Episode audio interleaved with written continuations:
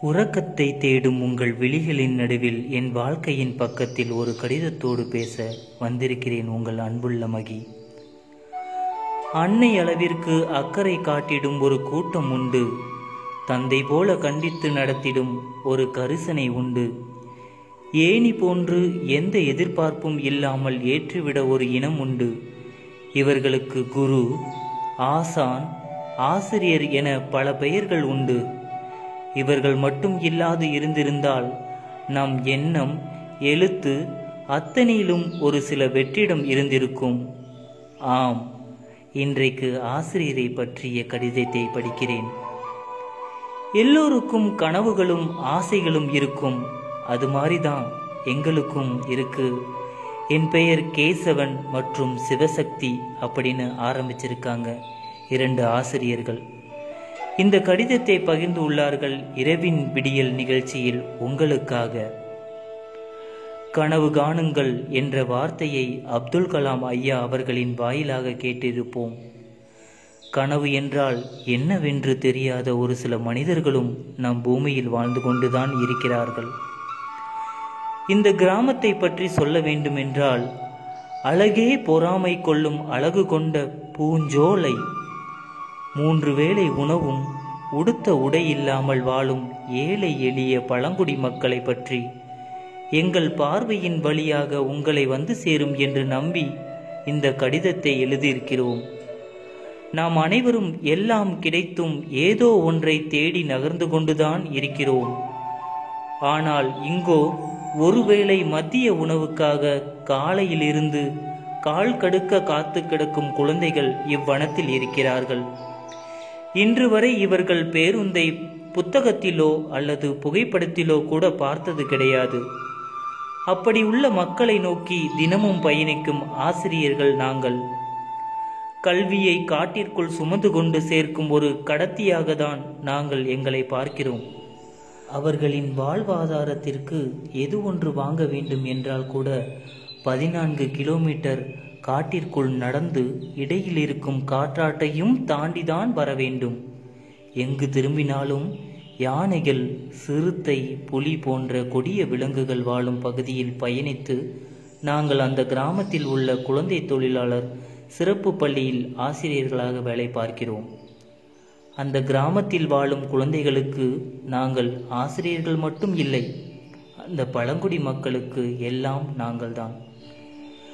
அங்கு பெயரளவில் மட்டும் இருக்கும் ஆரம்ப சுகாதார நிலைய கட்டிடத்தில்தான் இந்த பள்ளிக்கூடம் இயங்குகிறது இன்றளவும் கூட.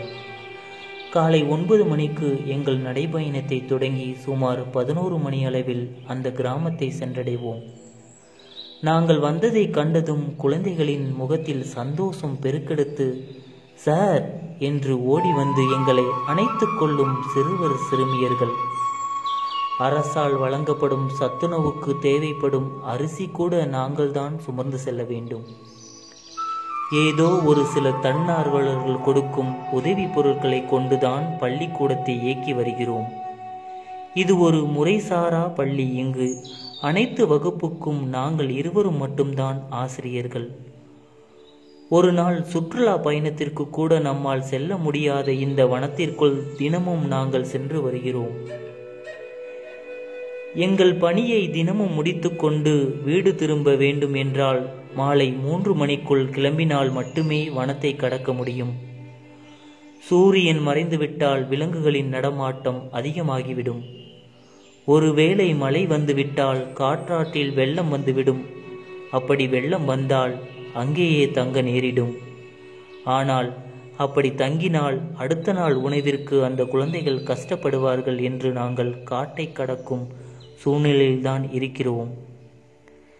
பேருந்தை கூட கண்டிராத மக்களை எப்படியாவது கல்வியை கொண்டு சேர்க்க வேண்டும் என்று நாங்கள் எடுக்கும் சிரத்தை மிகவும் கடினமாக உள்ளது.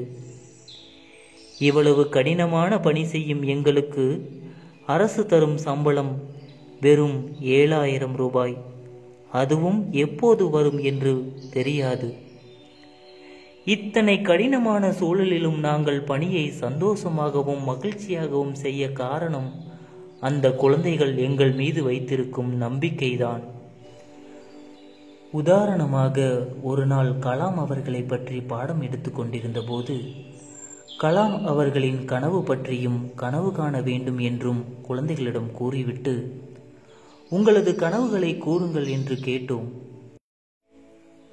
அதற்கு சில குழந்தைகள் எழுந்து எங்களது கனவாக மனதில் ஏற்றுக்கொண்ட ஒரு விஷயம் உங்களை போன்ற ஆசிரியராக வேண்டும் என்று கூறினார்கள்.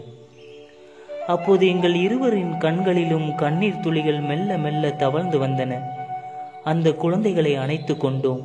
இப்படிப்பட்ட குழந்தைகள் இருக்கும் காலத்தில் நாங்கள் மேலும் மேலும் என்ன செய்ய வேண்டும் என்பதை யோசிக்கிறோம் ஆசிரியர் என்ற பெருமையோடு.